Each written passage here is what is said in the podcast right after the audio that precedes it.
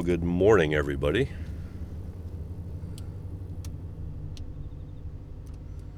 Welcome back to Driving Theology. This is Mike, and it is a very cool September morning. Uh, sorry, I got the sniffles this morning. Uh, possibly running just a little bit late. I think I am. Do I have my wallet? Oh, yes, I have my wallet. Good. Uh,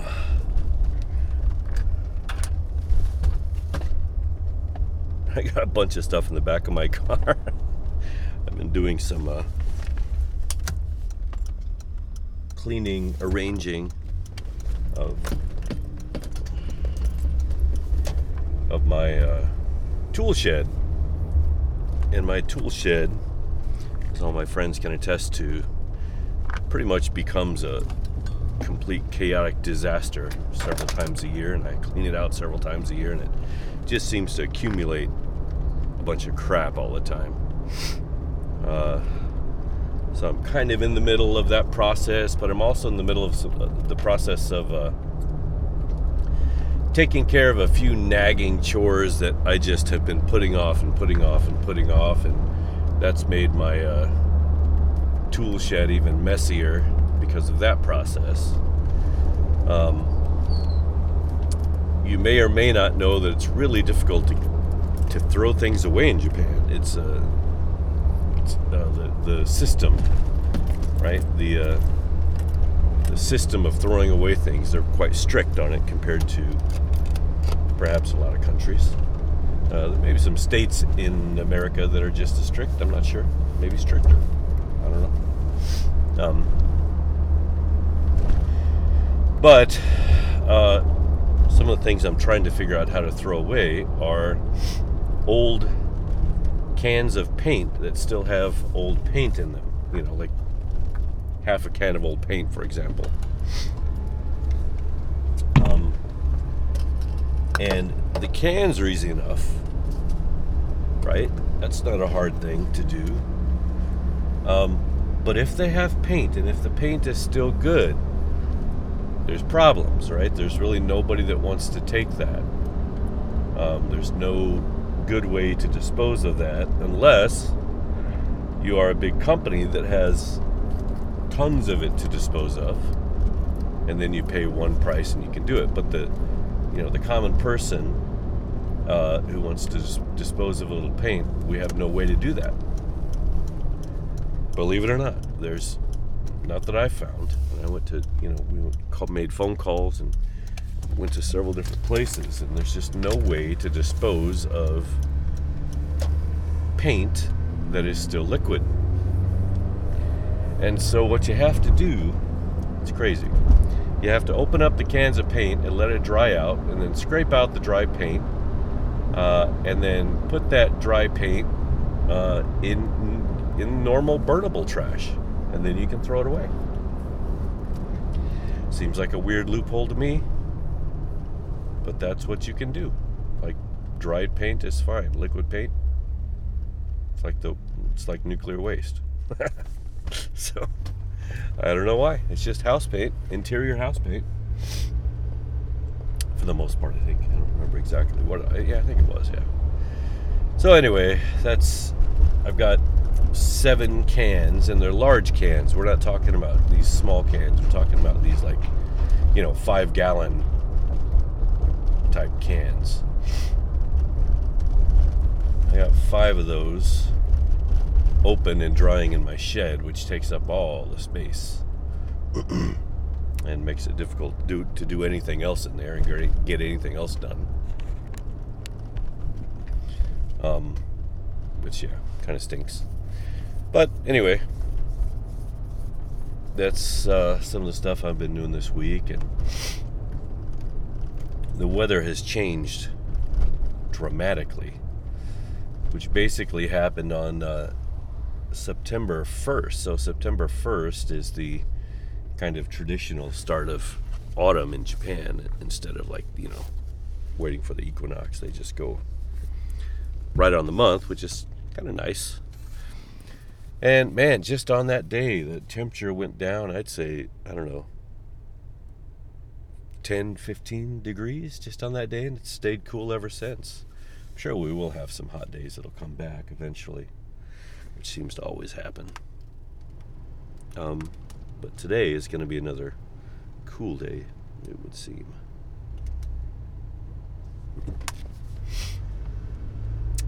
And I've been doing some work in my yard this week, um, working on uh, doing some landscaping.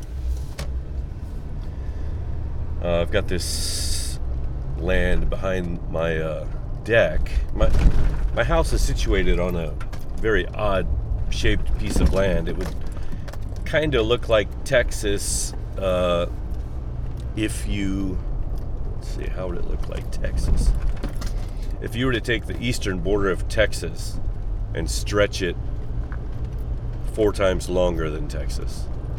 Right? That would be the shape of my land. So it's long and narrow, but it's got this little um, dip. It's got this little dip in it um, that goes into the next property. And then it's situated on a slope. Uh, and the the western the, the long western border it's not it doesn't face yeah so if this were texas tip of Texas, the, the southern tip of Texas, would be facing west at my house. It's a weird way to say it, I know. But anyway, um, it's a slope. A, a very, it's almost like an embankment, I guess, really. So my, my land slopes and then it goes steeply down an embankment. And then and the embankment's probably, man, that's loud.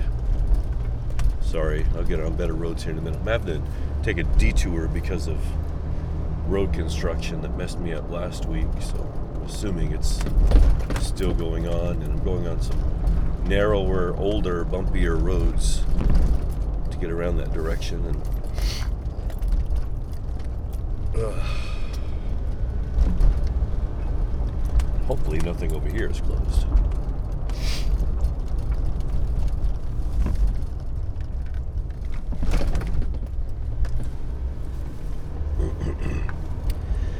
Anyway, so on that embankment and part of the slope right below my deck, um, I had a bunch of big rocks, um, some stumps that I cut down trees that we had planted a long time ago that had to be cut down.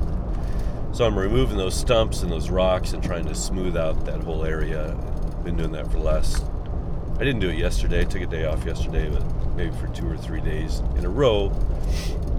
And uh, man, my body's a little sore from it. I've got a, a bum thumb now for some reason. Uh, thumb is kind of wacky. And then, yeah, my shoulder, which is always bothering me. I forgot to put on my seatbelt. Um, is bothering me as well.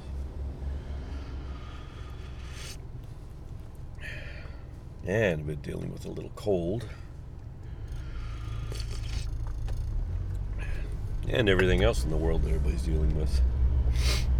Trying to stay away from COVID and all that other stuff. So, anyway, that is a recap of what's going on with me. So, excuse me. One of my pet peeves uh, in the Christian world is has become, it hasn't always been this, obviously. And I've shared this uh, on this podcast many times, but words that have stopped meaning what they originally meant and have come to mean something different altogether. Um, and there's so many words like that. Um, now, one of them is just a societal word, which is the word love, right? Love, uh, love has has come to mean so many different things and be used in way too many contexts. Um, but in the Greek, in the New Testament language, we had three words for love. Um, and the man, all the interpreters that I know of have missed it, have have decided just to translate it all as as generic love. And I feel have missed so much nuance in the Bible. That's not actually one of the words I want to talk about today, but I will say this if you don't know this, when Jesus asks Peter, he says, Peter, do you love me? And Peter says, You know I love you. And he says, Feed my sheep. And he repeats this three times with with um, each time just a, a little bit different than the, the time before, right? Jesus does. Feed my lambs, take care of my flock, or something. I don't remember the exact wording. But every time Jesus says, Do you love me? Jesus asks Peter, Do you agape me? And agape, as you know, is the, the term for unconditional love. It's the term uh, for sacrificial love, um, love of the other, right? Um, yeah. And he says, Do you agape me? And Peter says, You know that I phileo you. Now, phileo is the term for brotherly love, the, the, the kind of love that a brother has for a brother. Right. Also, maybe we, we would say companion, you know, friend friendship might be just as good a way to say that. And Jesus, again, Jesus says, Peter, do you agape me? And he says, I phileo you. Okay, so this is twice. And then the last time, Jesus says, Peter, do you phileo me? Do you love me like a brother? And of course, Peter says, Yes, I phileo you. Uh, so at this point, Jesus is unable to get agape out of Peter. Now, we have some other problems with this translation. Wow, that that detour really helped. I wonder if it made it quicker than usual. I don't know. Um, another thing um, that we haven't considered is that, of course, they weren't speaking Greek when they were actually speaking this. They were speaking Aramaic, and so I don't know Aramaic or, you know, maybe a combination of Aramaic, Hebrew, or maybe even some Greek.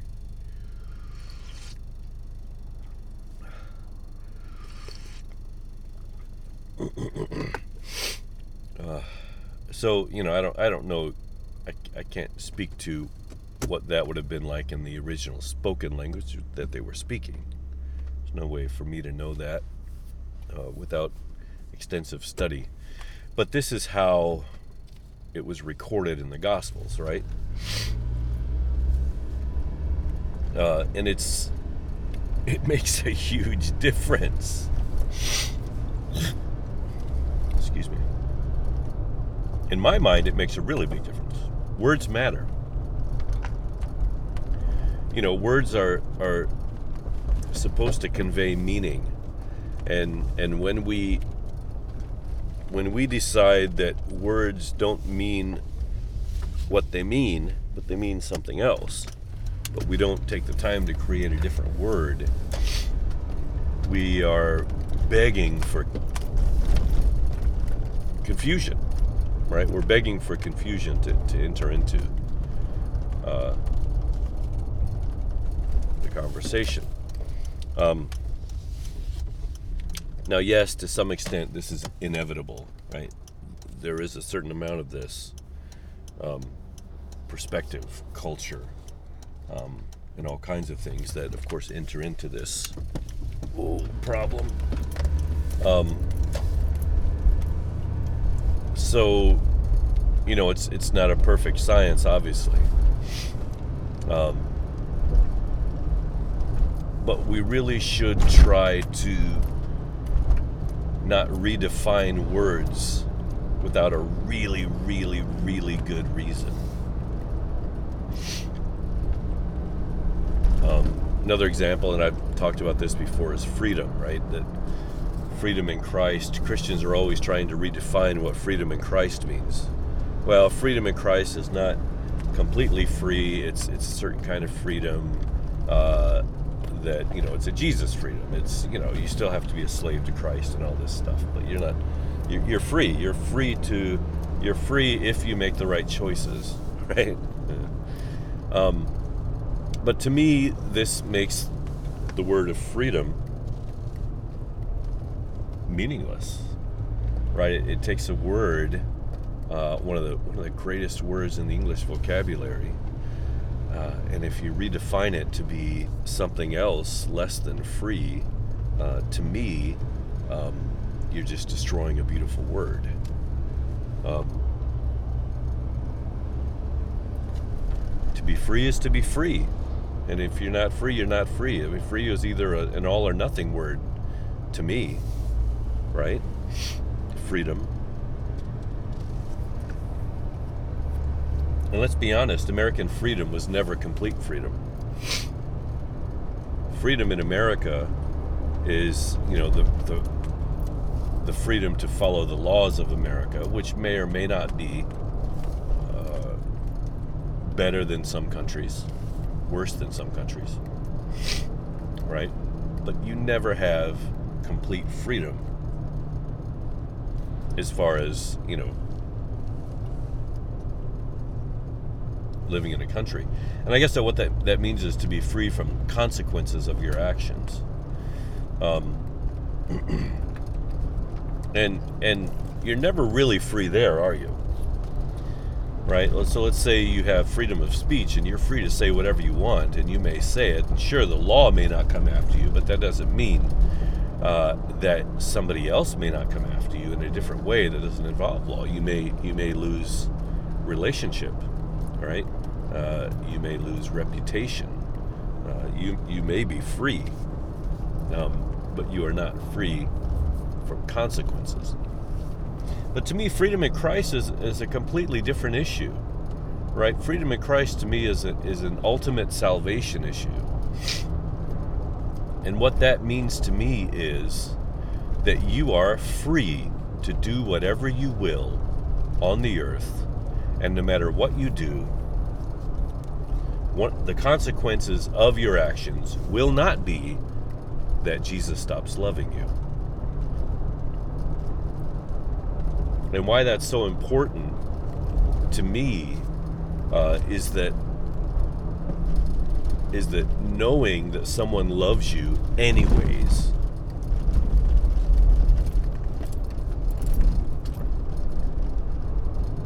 is the vehicle by which you can be transformed into something that is better than your current self.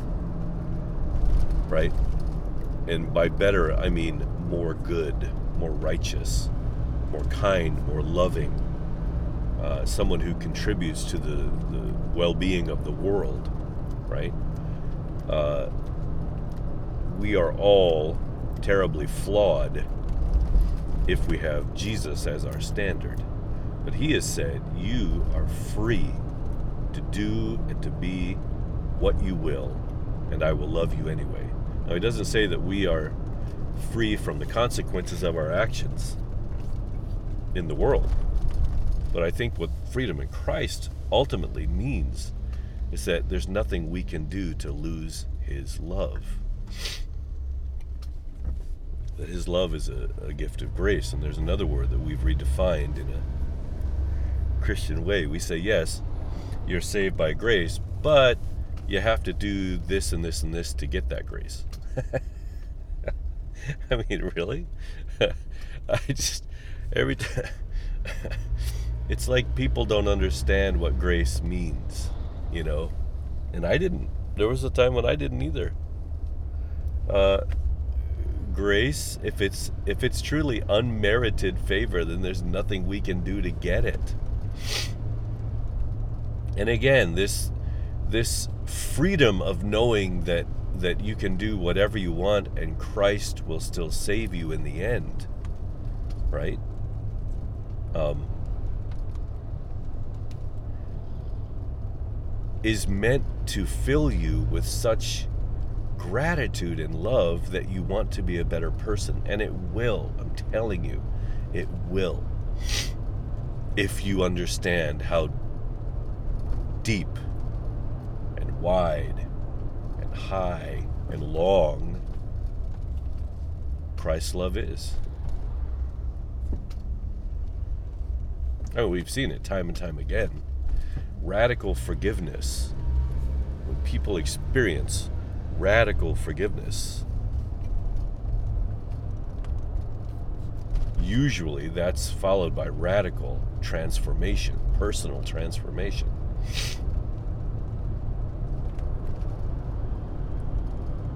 And whether you you have the wherewithal to truly transform or not, um, you make that effort, right? You you see um, the contrast between the, the the grace that you've been shown and the person you are, and it, it makes you ashamed, probably right off the bat.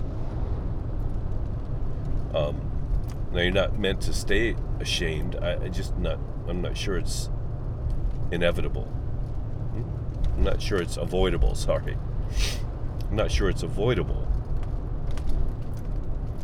um, until you start to lean into and live into that grace. I'm not sure you can avoid a little shame in your life, but shame is not meant to be uh, a a permanent fixture, right? Uh, I think it, it's just a, a natural consequence of coming out of brokenness and into the light. I'm going to take a sip of coffee here. Uh, I am drinking um, some coffee that we bought at a local cafe, and it is uh, dark roast. It's a blend of some kind. But we ran out of filters, so this is uh, French pressed this morning. Which is an okay way to make coffee. I enjoy it every once in a while. Actually, I've been enjoying it this week. It's kind of a fun process to do French press. I don't know what makes it so satisfying, the process, but if you haven't tried it, you should give it a try. The, the word I really wanted to talk to, you know, talk about today uh, was not uh, any of those words, but the word worship. Um, and as many things uh, happen with me these days, uh, there was a post uh, on Facebook, and I. What happened was I I responded, and I liked my response so much that I made it uh, a basically a meme for my own page. And what it said was, let me see. Um, true worship, true worship is submission to the will of God. Sorry, true worship is submission to the will of Jesus, which is that we love one another. And then I put worship is not telling Jesus how great he is. True worship is not telling Jesus how great he is.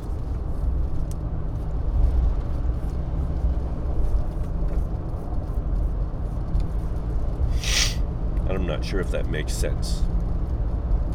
It makes sense to me. That's why wrote it and reposted it. Um, but this word worship, oh my gosh, uh, is one of the most misunderstood words uh, in the church today. Uh, horribly misunderstood, horribly misused, and I, and I don't think it's just a I don't think it's just a harmless mistake. I think that, that the enemies of Christ do well to to remove these words of their meaning. or to change the meanings. I think it it does a lot to damage to damage the church. And the church is is has always been a house of cards anyway. It's it's it's not a it's never been, as far as I know, a, a super strong thing. And I don't I don't mean the true church and true believers. I know true believers have a very strong faith and, and, and a, a strong foundation. I suppose I mean, you know, what calls itself the church, what what passes for church in the world. I guess a good way to say that. And so the, this word worship, right? It's come to mean so many things. It, it's come to mean uh, a place you go to, worship, right? I'm going to worship this Sunday morning. Okay, let's go to worship.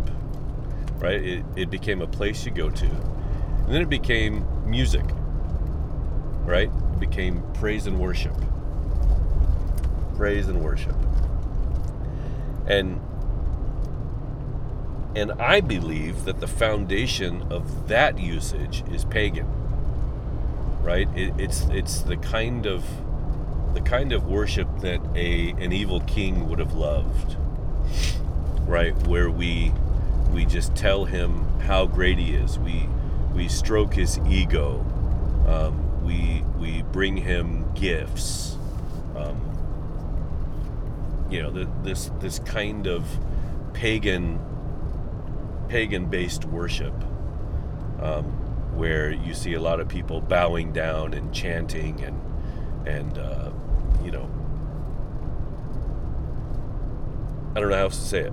You know, a lot, a lot like I would say. Um, this is going to be a, a, very obscure movie reference, but um, Indiana Jones and the Temple of Doom. I don't know if you remember. Uh, in that movie, there's this weird murderous cult um, who who are down in the dark basement um, chanting and worshiping uh, a god or a priest or something, an idol of some kind, right? And they're kind of out of their mind and they're they're ecstatic, right? They're they're in ecstasy. They're they're transcending themselves in some sense. Um, and it's just this weird, really weird kind of pagan worship. I don't know how else to say it. Um, that, uh, to me, is where is the foundation of the type of worship, the way that we've defined worship, right? But worship, if if I haven't studied it recently, but I've studied it before, the the the, the word worship basically stems from the um, prostrating oneself in front of a king, right? So when you go before a king and you bow low, this bowing is is one of the things that is worship. And what this bowing meant, right, what this bowing means is that I am submitting to your authority. I am at your service. Uh, I recognize you uh, as someone who can tell me what to do. Right?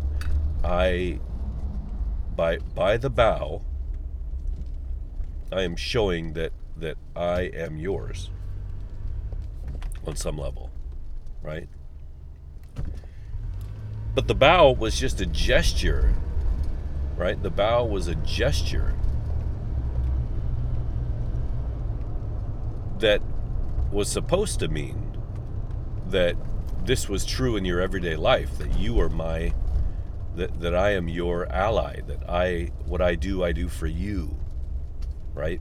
That that I'm living in such a way um, that is for you, right? because you are my king. Now I have to I have to admit as I'm saying this I need to study again. what worship means. Because because if worship is just a symbol of our fealty, a symbol of our obedience, then perhaps I'm wrong about the way I'm seeing this. Um, but I do know, I do know that if it's just the bow, but the life is not reflecting it, um, then it's not true worship, is it? Even if you're doing the symbol, if your life does not reflect it.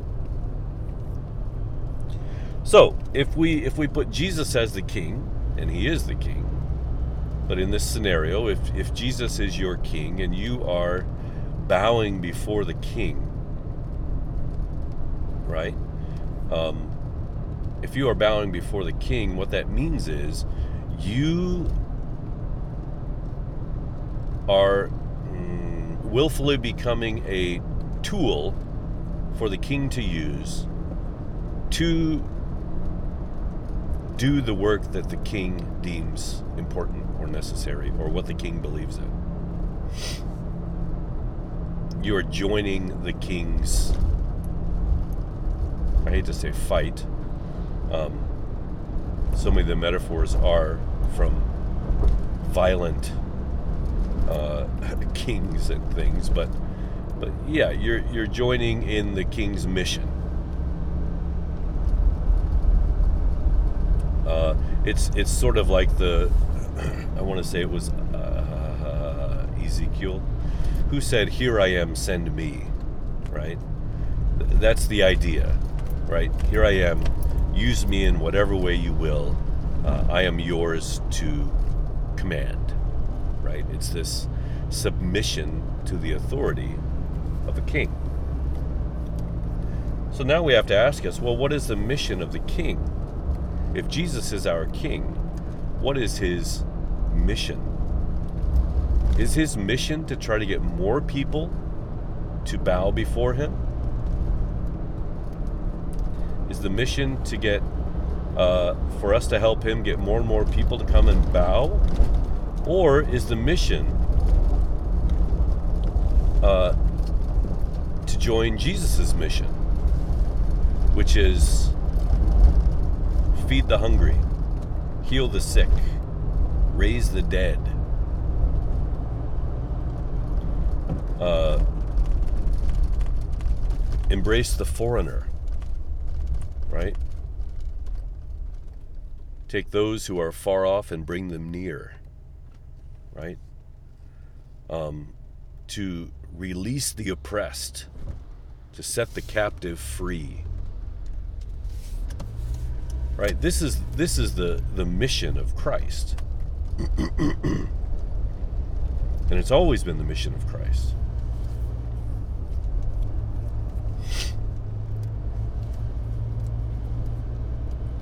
Um, and so if we are bowing before Jesus. And let's let's say that that's what we're doing on Sunday mornings when we go to what we call worship. If that is us bowing before Christ, then what that means is we have joined his team and we are going to then go out in the world and do these things.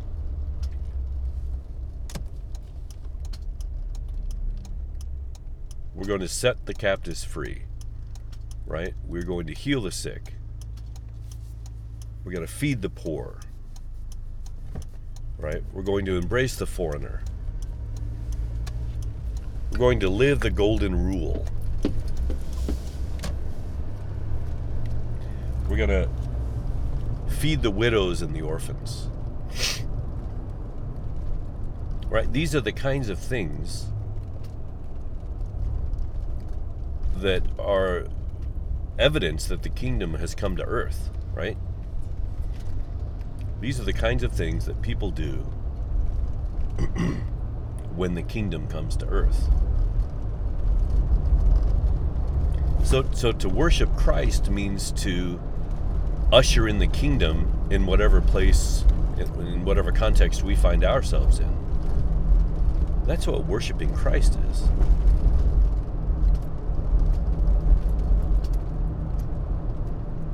uh, worshiping Christ is not necessarily. I have to be careful here. Um, yeah, I'm glad I actually talked through this. I, I think I need to go back and, and talk to my friend about this a little bit. In fact, I would love to do a podcast with him. Again, he hasn't been on here in a long time. So, Joel, if you're listening to this, I would love to do a podcast about this uh, with you. I think we should do it. So, I'm going to try to set it up. I don't know, I've been promising to do different podcasts, and I haven't done it yet. But anyway. Um, yeah, that's kind of a breakthrough for me right there. Um, and so if if you are continuing to bow before Christ without any intention to join his mission of ushering in the kingdom in your context, then it's not true worship. Right? It's just lip service, what we call lip service, right? You're doing the gesture without, you know, going through following through with the with the actual actions. And that's my problem with calling what we're doing on Sunday morning worship. It's not that it can't be worship. But, you know, I, I'm pretty sure I'm right about this. And I actually want to try this out. I could do it on Facebook. I wonder if I could do it. Hmm. This could be a nice poll, actually.